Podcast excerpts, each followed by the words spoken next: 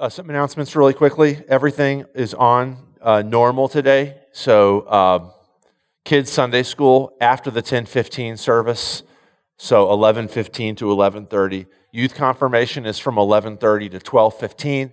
So if you're in that, that's on today.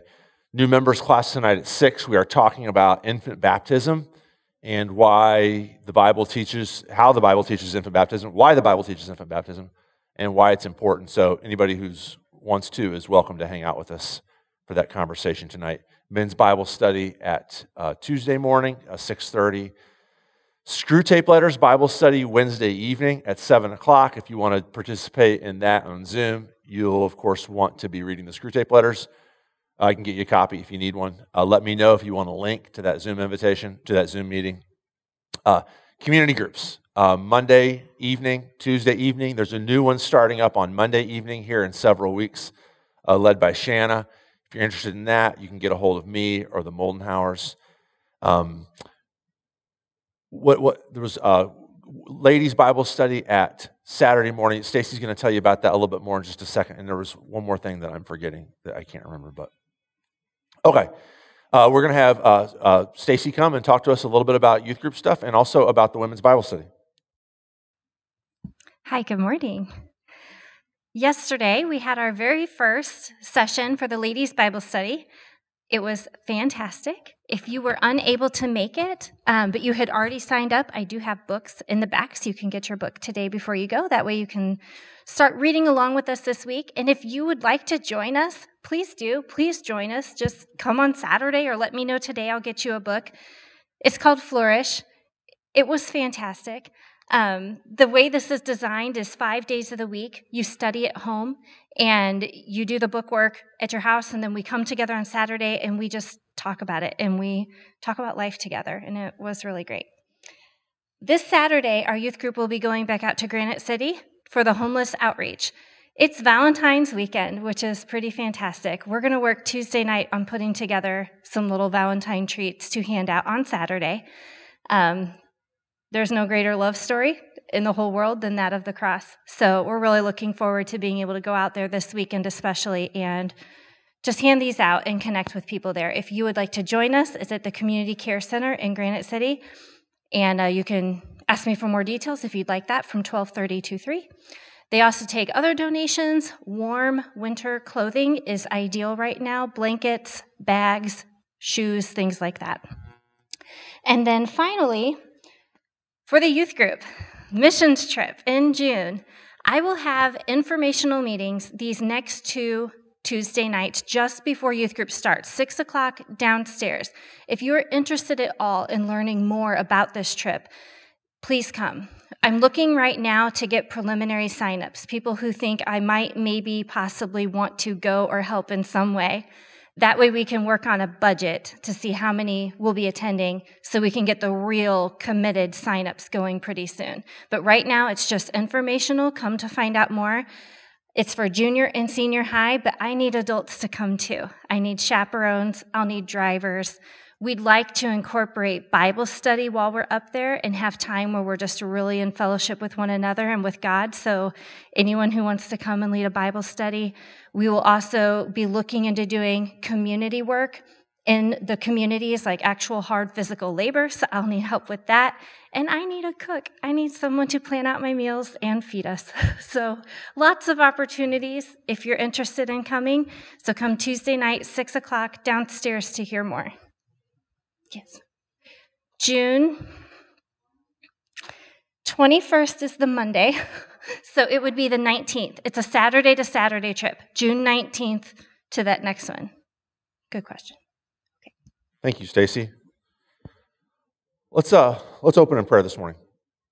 God, I pray that as we come now into your presence, or better yet, as you come and give yourself here to us, that we would hear your voice this morning in your word, that we would experience all the fullness of you as you give yourself to us in your word and in your sacrament, that we would become, by having this experience of you, that we would become better lovers of you and more faithful trusters of you, and find our hope more assuredly in you than we did before. We pray this in Jesus' name. Amen.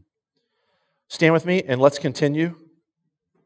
In the name of the Father, and of the Son, and of the Holy Spirit. Amen. Lord, have mercy upon us. Christ, have mercy upon us. Lord, have mercy upon us. Let's confess our sin to God our Father. O Lord of hosts, look on the affliction of your servants and remember us. We pour out our souls to you, because by our own efforts we have failed. Nothing we have tried has worked. We have tried again and again, and still we have failed. O Lord of hosts, look on the affliction of your servants and remember us. Save us from the embarrassment of our failure. Save us from envying those who have apparently succeeded. Grant us some signs of success, that we not always be ashamed. O Lord of hosts, look on the affliction of your servants and remember us. You know our need. You know our struggles, our brokenness, our sins. You know that without your mercy, we can do nothing. Grant us mercy for the sake of your Son, Jesus Christ, our Savior. Amen. Because of Jesus, God has forgiven all our sin. Hear the gospel of Christ from First John. If we confess our sins, He is faithful and just and will forgive our sins and cleanse us from all unrighteousness. Amen.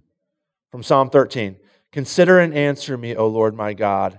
Light up my eyes, lest I sleep the sleep of death. Lest my enemies say, I have prevailed over him. Lest my foes rejoice because I am shaken. But I have trusted in your steadfast love. My heart shall rejoice in your salvation. I will sing to the Lord because he has dealt bountifully with me. Glory be to the Father, and to the Son, and to the Holy Spirit, as it was in the beginning, is now, and will be forever. Amen. You may be seated. The Old Testament reading is Isaiah 40. I quoted this, or I didn't quote it, I read to you from Isaiah 40 in a sermon a few weeks ago.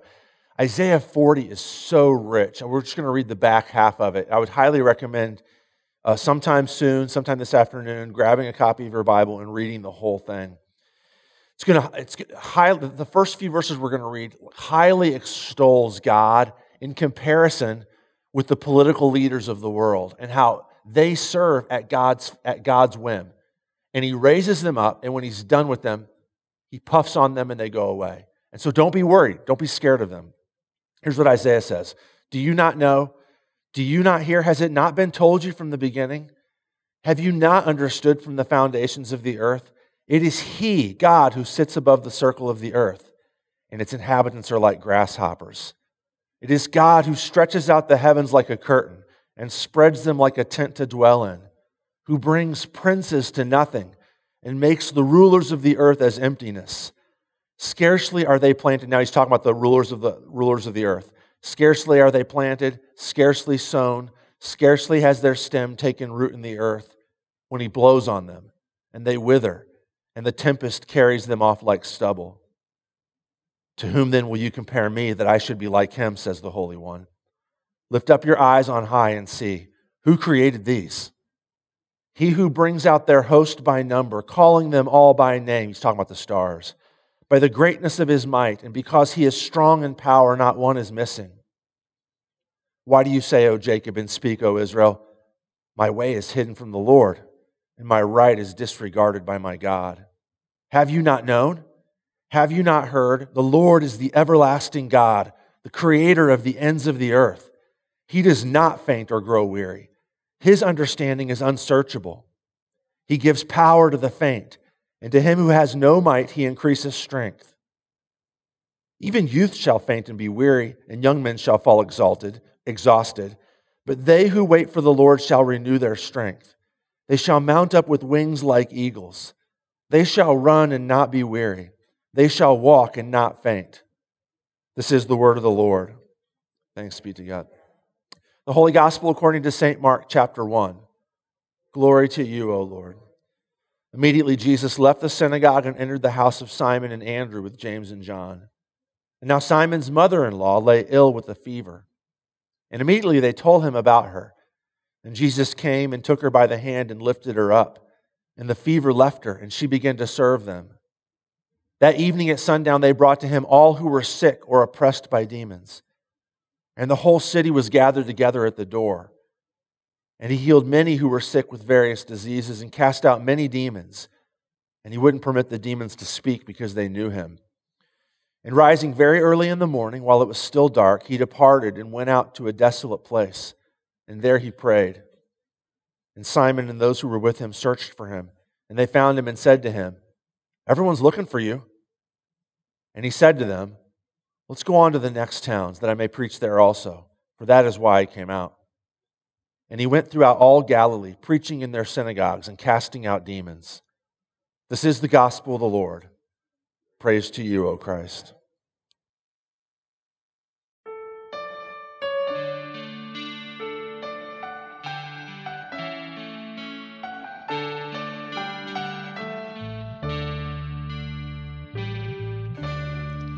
O church, arise and put your armor on. Hear the call of Christ our captain. For now the weak can say that they are strong in the strength that God has given. With shield of faith and belt of truth, we'll stand against the devil.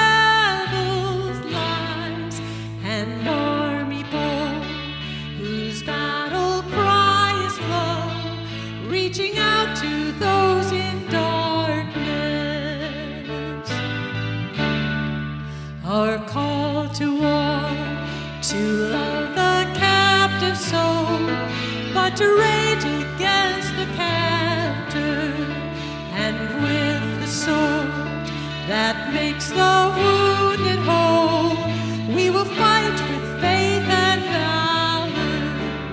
When faced with trials,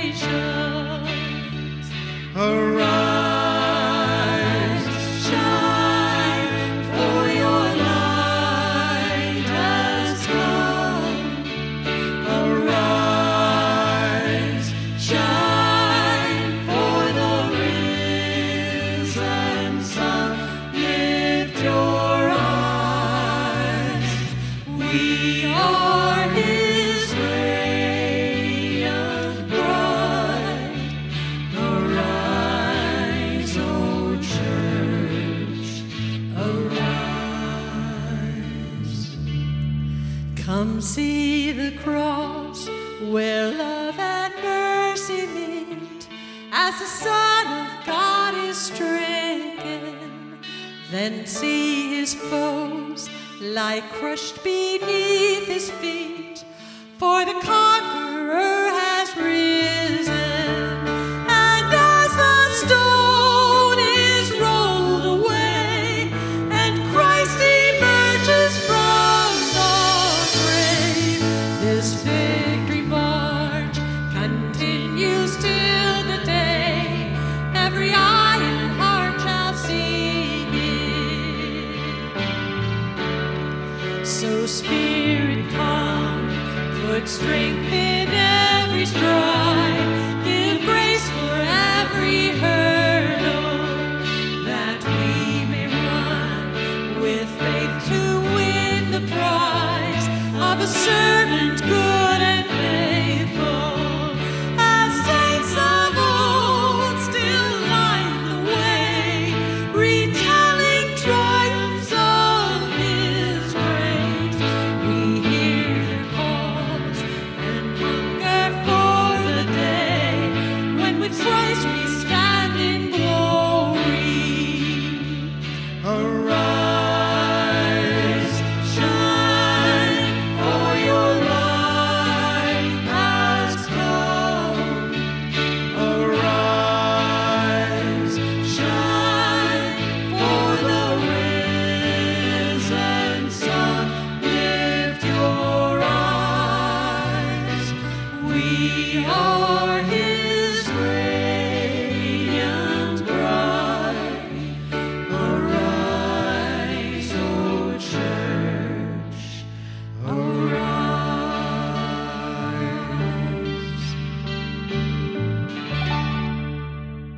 epistle reading is from First Corinthians chapter 9, starting in verse 16. Paul says, "For if I preach the gospel, that gives me no ground for boasting, for necessity is laid upon me. Woe to me if I do not preach the gospel. For if I do this of my own will, I have a reward. But if not of my own will, I'm still entrusted with a stewardship. What then is my reward? That in my preaching I may present the gospel free of charge, so as not to make full use of my right in the gospel. For though I'm free from all, I've made myself a servant to all, that I might win more of them. To the Jews I became as a Jew in order to win Jews. To those under the law I became as one under the law, though not being myself under the law, that I might win those under the law. To those outside the law I became as one outside the law, not being outside the law of God myself, but under the law of Christ, that I might win those outside the law. To the weak I became weak, that I might win the weak. I've become all things to all people, that by all means I might save some. I do it all for the sake of the gospel, that I may share with them in its blessings. Do you not know that in a race all the runners run, but only one receives the prize? So run that you may obtain it. Every athlete exercises self-control in all things. They do it to receive a perishable wreath, but we an imperishable one. So I do not run aimlessly. I do not box as one beating the air, but I discipline my body and keep it under control, lest after preaching to others, I myself should be disqualified." This is the word of the Lord.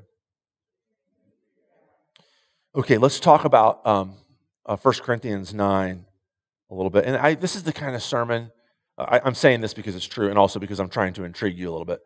This is the kind of sermon that, like, when I preach these sermons before, I get in a little bit of trouble. So just let me ask you for grace and to be patient with me and put the best construction on everything I'm saying. That's kind of a lame. I'm not trying to excuse bad sermon making, but just be gracious with me, okay?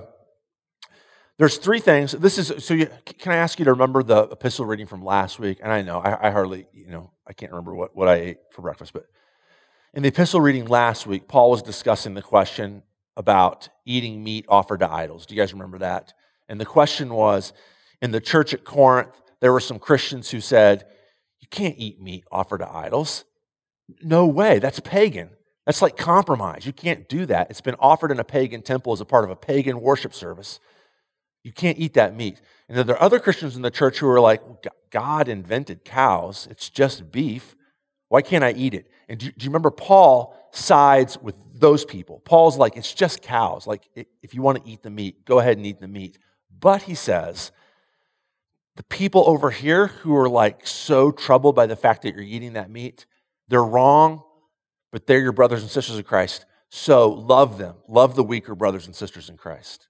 And if it's going to hurt them, if they see you eating meat, then don't eat meat in front of them. All right?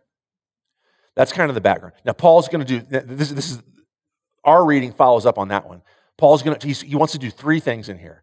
He wants to wrap up the discussion of why it's important for people to love the weaker ones. It's the first time.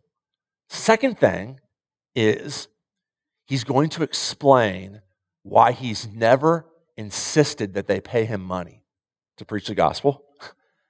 And then the third thing he wants to do is to explain how those two things go together, why it's important to love the weaker ones, and how that's connected to the fact that he's never asked them for money to preach the gospel. That's kind of what he's doing here. Now, let's go to our reading at the end of 1 Corinthians 9. This is the very last part of 1 Corinthians 9. And in your bulletin, it's set out in three paragraphs, which the ESV has it in three paragraphs.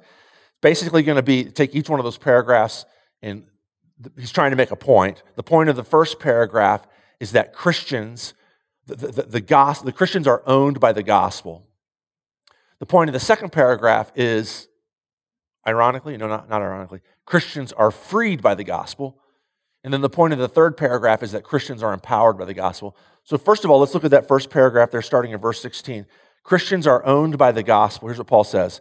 "For if I preach the gospel, that gives me no ground for boasting, for necessity is laid upon me." Here's what he means. He doesn't mean like psychologically.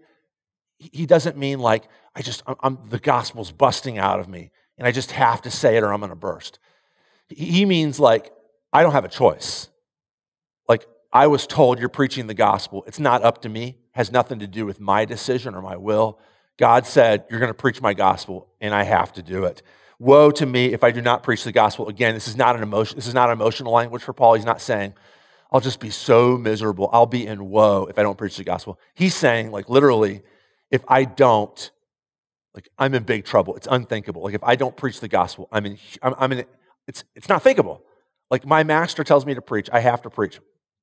4, verse 17, keep on going here. For if I do this of my own will, in other words, like, if this is my choice, if I'm like, you know what? I think I'm really good at preaching. I think that's kind of my gift. I'm going to go and do it.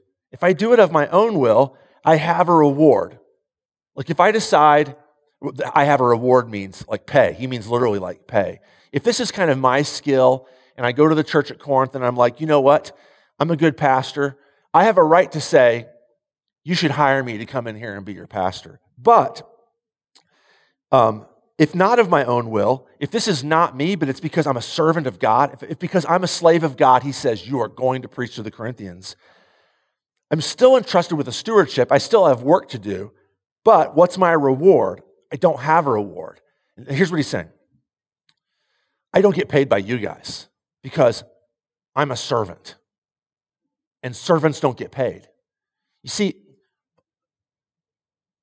now Paul, this is not in your reading here. Later on, go back and look at, or you can look in your pew Bibles, at the reading right before ours in 1 Corinthians 9, he basically says this. I have a right to ask, he actually says demand. I have a right to demand payment from you. He says that 2 reasons. One is nature. He's like a farmer who grows a crop has a right to eat from the crop. A soldier who serves in the army doesn't pay to serve in the army, he says. Soldiers get paid to serve in the army. Also from Scripture, he quotes Deuteronomy 25 and says, which says, you know, while the ox is pulling the mill to grind the corn, the ox should not be muzzled. It should be allowed to eat from the corn. Also, he quotes from Jesus in Luke chapter 10 when Jesus says the laborer deserves his wages. He says, it's my right as an apostle to demand that you pay me, but I forego that right. And the reason why is because I am God's slave, and slaves don't get paid. Slaves don't get paid. The basis of your relationship with your job is financial. Like, they offer you money, you show up, and they give you money. If they stopped paying you money, you would stop showing up. That's not the way it is for slaves. The basis of the relationship between a master and a servant is status.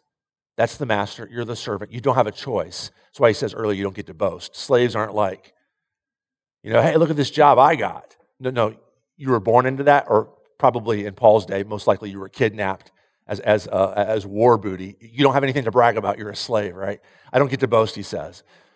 Now, what's this? So, literally, I'm a slave to God. I am bound. The gospel binds me to God. I think this is probably, here, sidebar here real quick. This is probably the way that we should think about church workers. I don't want to, the super danger here is for me to, so I don't know if anybody's out here like, hey, Aaron, you know, Paul, you should do that too. You should say, I'm not going to get paid. Part of me wants to say yes to that. I don't want to have a relationship with you that's based upon a financial transaction. Like, I'm a hired gun where you pay me money and then I come and I preach or visit or whatever, you know. And the reason why is because I don't want to provide a service to you. I want to be, as a slave of God, I want to be your slaves. You know, if I start thinking of this as like, well, they pay me a certain amount of money, how much does that work out per hour? Okay, well, I'm off the clock now. You know, and you call me and you need help, and I'm like, no, tomorrow morning at 8:30. That's not the way that this should work. I should be your slave. I should be there anytime for you for any reason. And in response, you should promise lovingly to take care of my family. So, I mean, practically, it probably will work out the same way it is now as far as me getting a paycheck from the church. But I don't want to think of it as a paycheck. I want to think of myself as your slave and you guys as loving masters in the name of Jesus to take care of me and my family. I think we should think of all church workers like that. Maybe, I haven't sussed this out. I have to think about it. It's always dangerous to start talking anytime without thinking first, especially when you're in the pulpit. Maybe all of us should think about our vocations this way. I don't know. Let's leave that last one. But for me, that's the way I want to think of it, because The gospel has enslaved me. I don't have a choice. This is what God has called me to do. This is not up to me. If God wants me to be gone, he'll make it clear to us, you know, you guys will invite me to leave or God will move me on or something. But right now, this is what God has called me to do. And God has called you to have ministry in the gospel as well. It has enslaved us. Okay. Now, interestingly enough, Paul sees this. Paul sees his own status as the slave of God as being grounds for his liberty of his own freedom, okay? So let's keep on moving to the second paragraph, which is, you know, if the first paragraph is the gospel turns us into servants, the gospel owns us. The second paragraph is that the gospel frees us. Look what Paul says in verse 19. For though I am free from all, I have made myself a servant of all, that I might win more of them. So how does he says in the first paragraph, he says, I am a servant of God. And then he goes right away and he says, so I'm free from all. How does that work? How does being a servant of God make me free from everybody? Here's the way it works. You guys ever seen The Bishop's Wife with David Niven and Cary Grant? It's kind of a Christmas thing. My kids, I can't remember if this was the first Christmas they watched it or not, but so they saw it, you know, and it's David Niven is a bishop. He's an Episcopal bishop, and it's kind of a trope in any movies or TV shows about pastors or priests that there's going to be a character in that movie or show who's like the extremely wealthy, rich person who kind of actually behind the scenes runs the church. There's a character in this movie too who, you know, I will give money to the church and then the church is going to put a plaque with my name on the wall later. That's the deal. And that's kind of a trope. And what happens in that movie is that David Niven, the bishop's character, is owned because that person pays. That person's got money.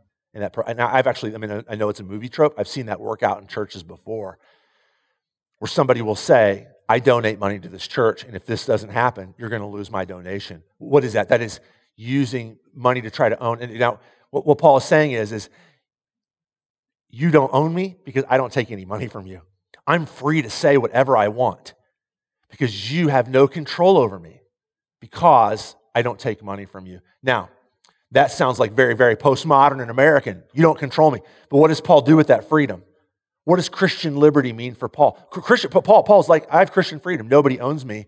But that means, he says in verse 19, that I've made myself a servant to all. Somehow because, check this out, Paul is free.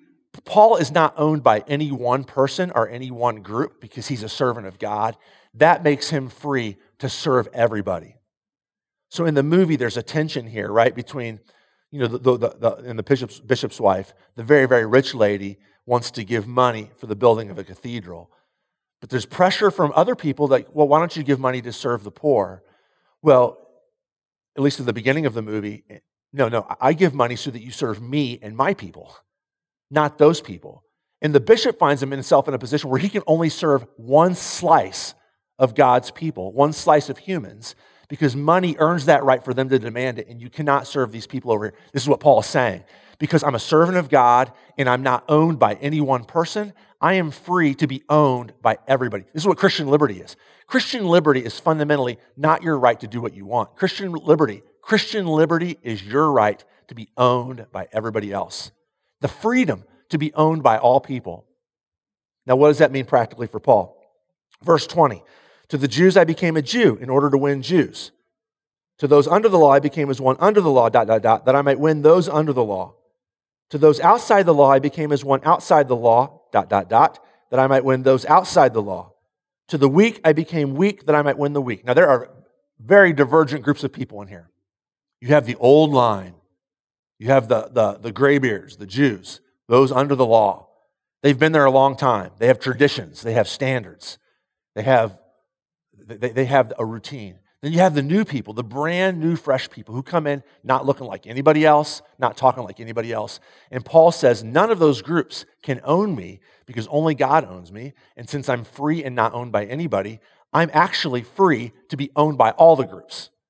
But to insist that each one of those groups is not going to own me by themselves. But I will be the servant of all. Does everyone understand that's what he's saying here? Okay.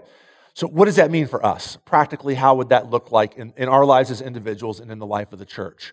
Now, here's the part where sometimes I say stuff like this and I get in trouble. Three things that we can take from this, you know, to the Jews I became a Jew, to the weak I became weak. Three things. First of all, we are under compulsion to make the gospel accessible, to make it intelligible, and to be flexible in doing that. Accessibility, intelligibility, and flexibility. So what do we mean by accessibility? So look at verse 21 again. Go back to verse 21. To those outside the law, I became as one outside the law. Not that he said, Paul's like, I don't mean that like I don't obey any law. I'm actually under the law of Christ. But to those outside the law, I became as one outside. These are the outsiders, right? The non-churchy people, the non-conservatives, the people who come in and they don't have any sort of sense of like traditions. And this is the way we always do things. They're brand new. And Paul says, with those people, I become like them. I become a servant of them. I become what they need me to be in order for them to receive the gospel. Why does Paul, what's Paul's beef with the Judaizers, those under the law? You know, the Christians, they're Christians, but they come, you know, they were Jews, they're ethnically Jews, they were worshiping Jews beforehand. They've become Christians, and now you see this in Galatians, you see it in Philippians, you see it in Romans.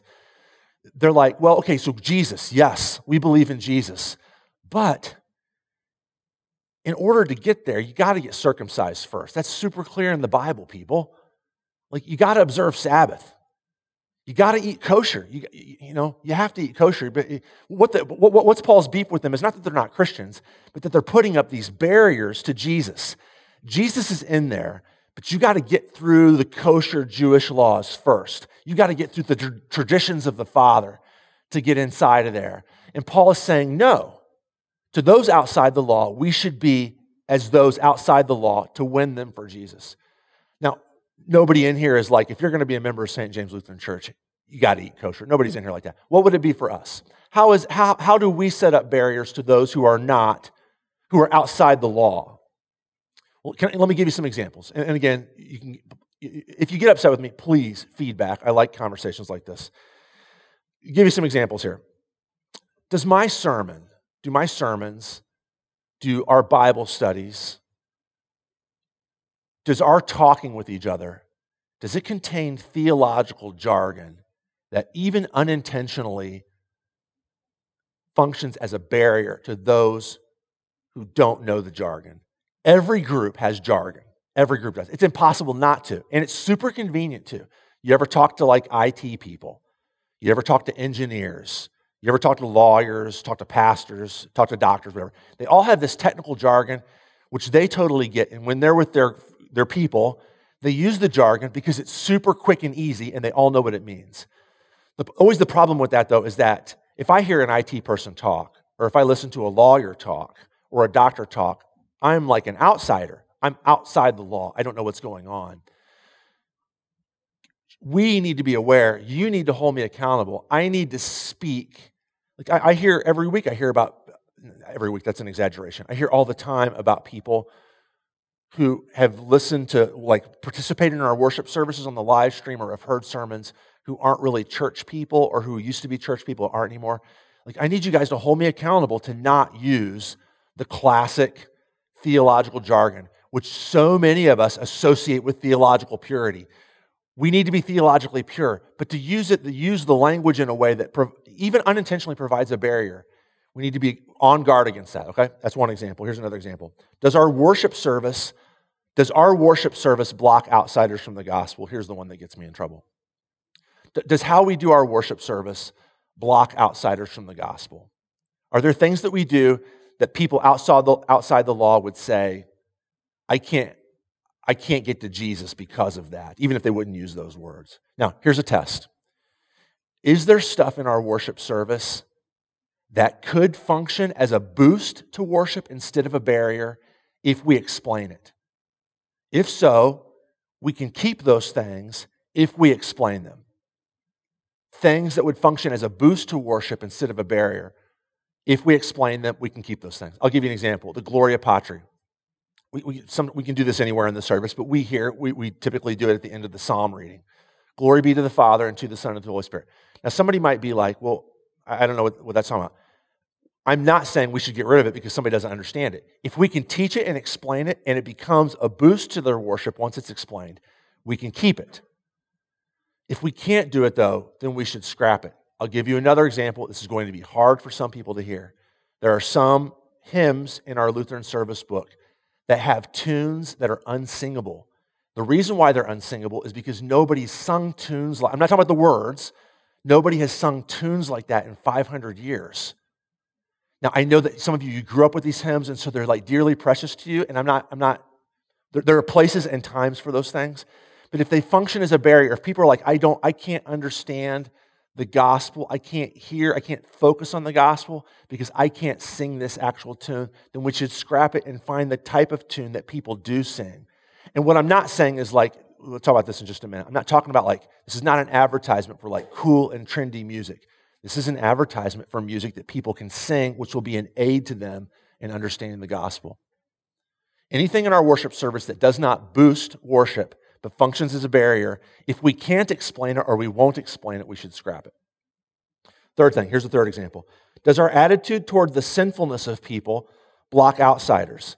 Is St. James Lutheran Church the kind of church where somebody can walk in and say, I struggle with lust.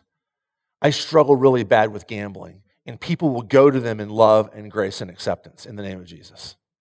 If it's not, if it's the kind of place where people are scared to be sinful and broken, then we are putting up a barrier. Even in the noble effort to be like Jesus, to be holy like God is holy, to put up barriers of like, well, we're holy, but we're too holy for that sin. That has to come down. Fourth example, and then I'll be done with these examples. Does our attitude towards strangers, period, block outsiders? Like this church is great at this.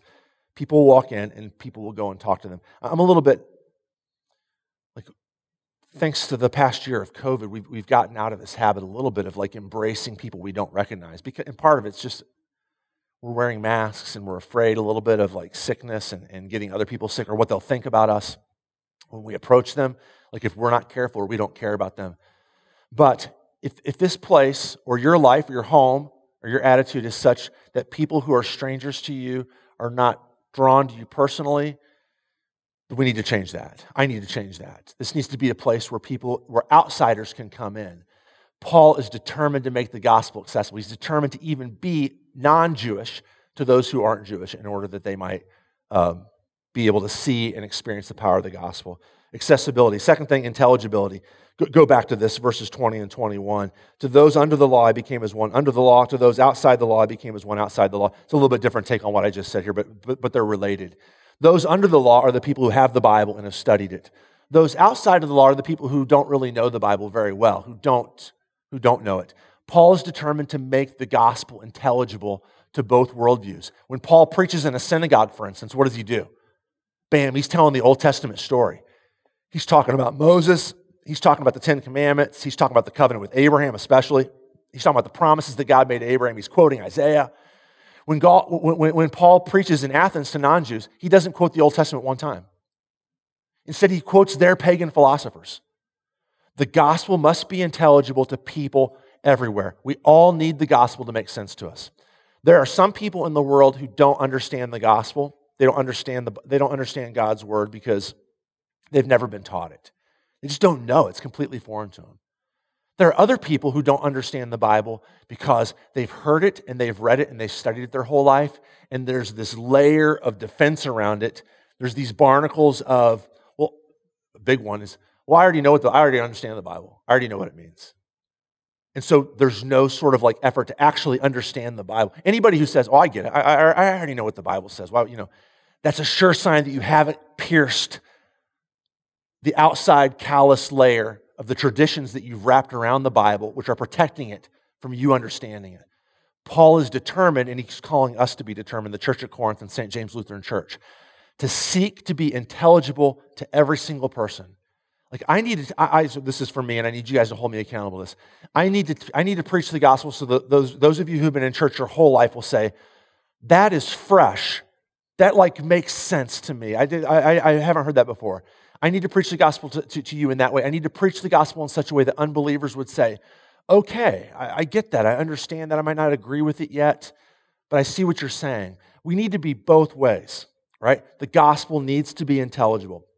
Last thing, and this kind of wraps up both of these things, is flexibility. Verse 22, to the weak I became weak that I might win the weak. Okay, question. Who are the weak Christians in Paul? In the book, in the first letter to the Corinthians and in the book of Romans, who are the weak Christians? Now, if I ask you, tell me somebody who's a strong Christian and tell me somebody who's a weak Christian. Think about who you would say. Now, okay, here's what Paul means. In Paul, do you guys remember this from last week? I didn't explain it, but we read. In Paul, the weaker Christian, the Christian who's struggling in their faith more, is actually the Christian with the higher standards. So don't listen to this and hear political language or even theological language. The weaker Christian is the more conservative Christian. The weaker Christian is the religious person who, this is the way we do things. We're faithful, and we always, this is the way our worship services always go. That's actually the weaker Christian. It's the person who's like, nope, we can't eat meat. That would be compromise with the world. The stronger Christian is the one with the lower standards. The stronger Christian is the one who has less scruples. The stronger Christian is typically, for Paul, the newer Christian who doesn't have all those rules, who experiences more freedom. So what Paul is saying is that flexibility. Look, to think that one of the things Paul's trying to do is to get the stronger, the people, the Christians who think that they're stronger, to see that they're not the stronger ones, but that they're the weaker ones, and they need the help of the weaker ones. In other words, the stronger Christians need the weaker Christians' help. The weaker Christians need the stronger Christians' help. They all need service to each other. The strong need to serve the self-proclaimed strong need to serve the self, or the ones who've been appointed weak by themselves. The other side, who also proclaims himself strong, needs to also serve and love the weak. He becomes strong to the strong, he becomes the weak to the weak. Flexibility, intelligibility, and accessibility. It's what it means to be free in the gospel. So we don't have to be owned by a certain style, a certain way, a certain group of people who say this is the way you have to do things. We're not owned by them. In the gospel, we're free to be owned by everybody, not just one group, but by them and by everybody else. Now, last point, and then we'll be done. The gospel empowers us. All this, Paul would certainly have, he talks like somebody who watched athletic events. The Isthmian Games, which happened around Corinth, kissing cousin to the Olympic Games in the ancient world. Paul certainly saw races and wrestling matches and boxing matches and those sorts. And he pulls in all these, agriculture, he pulls on all these athletic images to say this is what this is going to be like. That you're only one person, there's a winner in a race, and the person who wins the race is the person who runs with purpose. He says in verse 26, I don't run aimlessly, I don't just run around in circles, I run towards that aim, towards that goal. The person who wins the boxing match is the person who lands the most blows on the other person, not the person who's just like boxing into the air. What's Paul saying? First of all, he's not saying this. This is pulled out, just pull these 24 through 27 out of context, and you could say, Paul is saying you have to work to get your salvation. He's not saying that. What he's saying is this. The athletic event here is not being saved. The athletic event is loving and serving all people, and Paul is saying it's going to take discipline. You're going to have to work like an athlete to do this. Why? Our default mode is to like the people just like us. I'm not under the law. I just want to hang out with the not under the law people. I am under the law. I just want to serve. I want to be owned by the under the law people. And Paul is saying it's going to take effort to see that I need to be owned by and serve everybody. And the prize is out there and it's promised to you. And so you're empowered to be disciplined and to do this. What's the prize? Go back up to verse 23. I do it all, Paul says, for the sake of the gospel, that I may share with everybody, all these people, in its blessings. I want to share with every single person, every single group in the blessings of the gospel, Paul says. That's my prize. Through discipline, by the power of the gospel, I can do it. Let me close with this. I am not talking about trendiness or being cool or being hip. That would be being owned by one certain segment. I'm not owned by them. In the gospel, I'm owned by the conservatives. I'm owned by the liberals. I'm owned by the old-timers. I'm owned by the new-timers. I'm owned by the men. I'm owned by the women. I'm owned by the rich. I'm owned by the poor. I cannot afford, under compulsion to the gospel of Jesus Christ and under the freedom that God has given me from every single person, I can't afford to not be a slave to everybody. That's what Paul is saying. And he's what God's called us to do. What's he saying? It's not about being cool. It's not about being trendy. It's actually about the heart of the gospel. Jesus is determined to save Jews and non-Jews, conservatives and liberals, the old-timers and the new-timers. That's what God's doing through Jesus Christ. That's what God has called St. James to do. Let's start doing it. Let's go after that prize. It's there and it's promised us. Let's be disciplined to chase after it. Okay, let's stand and then we'll pray and we'll have communion. Let's pray. God, I pray that you would work in us a heart of love for all people. God, I know that I'm the worst at this. I'm comfortable with the people who are like me. I'm comfortable with my theological jargon, sometimes because I get to show off my theological training, and sometimes because it's just easy to use code speak. And it's fine too, God, but help me to love other people in such a way that I want to serve them and not just the people who are like me. Help me to like work in my heart, God, love your love for me. Work it out through me to everybody else so that I can be free, so that St. James Lutheran Church can be free to be all things to all people. Certainly, like keep us pure too, God. We want to be holy. We want to be totally committed to your truth. But we want to be on your mission to rescue everybody. Put us on that mission. Lord, in your mercy. God, be with everybody who's sick and who's struggling. And I pray again this morning for Joyce, and that you would be with her in her back pain. And she's back home now, but still struggling with pain, that you would pour strength and energy and healing into her body, and strength and energy and healing into her soul. Encourage her in your gospel. Encourage her in her love, in your love for her. Encourage her in your promise to raise her up at the last day. And all of us, God. I also pray that you would be with a friend of my family's, Troy, who fell and was hurt badly this week and is in the hospital. Give him healing, and give hope and comfort to his wife and to his parents. Lord, in your mercy. Father, I thank you for all the churches that you've raised up in our area and the way that your Holy Spirit is spreading the gospel everywhere. I want to thank you for our sister churches, and especially this morning for Trinity Lutheran Church in Edwardsville and for Pastor Schenck there. And I pray that as your word is preached and taught there, that and as your sacrament is celebrated, that the saints there would be sanctified in you, and that unbelievers who hear this word would be irresistibly drawn to it so that they believe in it. I pray that you would be with all of the gospel preaching churches in our area. Bless them this morning with your Holy Spirit power. Raise us all up so that we can see your kingdom grow here in Glen Carbon and Edwardsville. Lord, in your mercy. Father, we pray these things only because your Son Jesus has died for us, only because he's invited us into your throne room. And now we sit on your lap as your sons and your daughters, and you lovingly hold us and promise to give all good things, and that's what we're praying for. We're praying this morning for all your good things. We pray this in Jesus' name. Amen. Let's confess our faith now with the words of the Nicene Creed.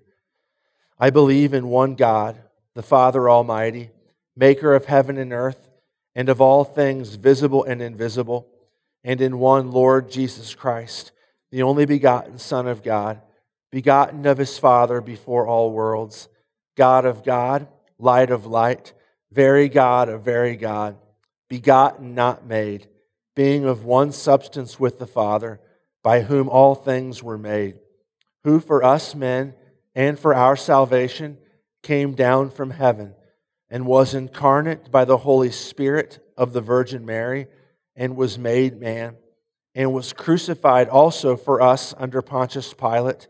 He suffered and was buried.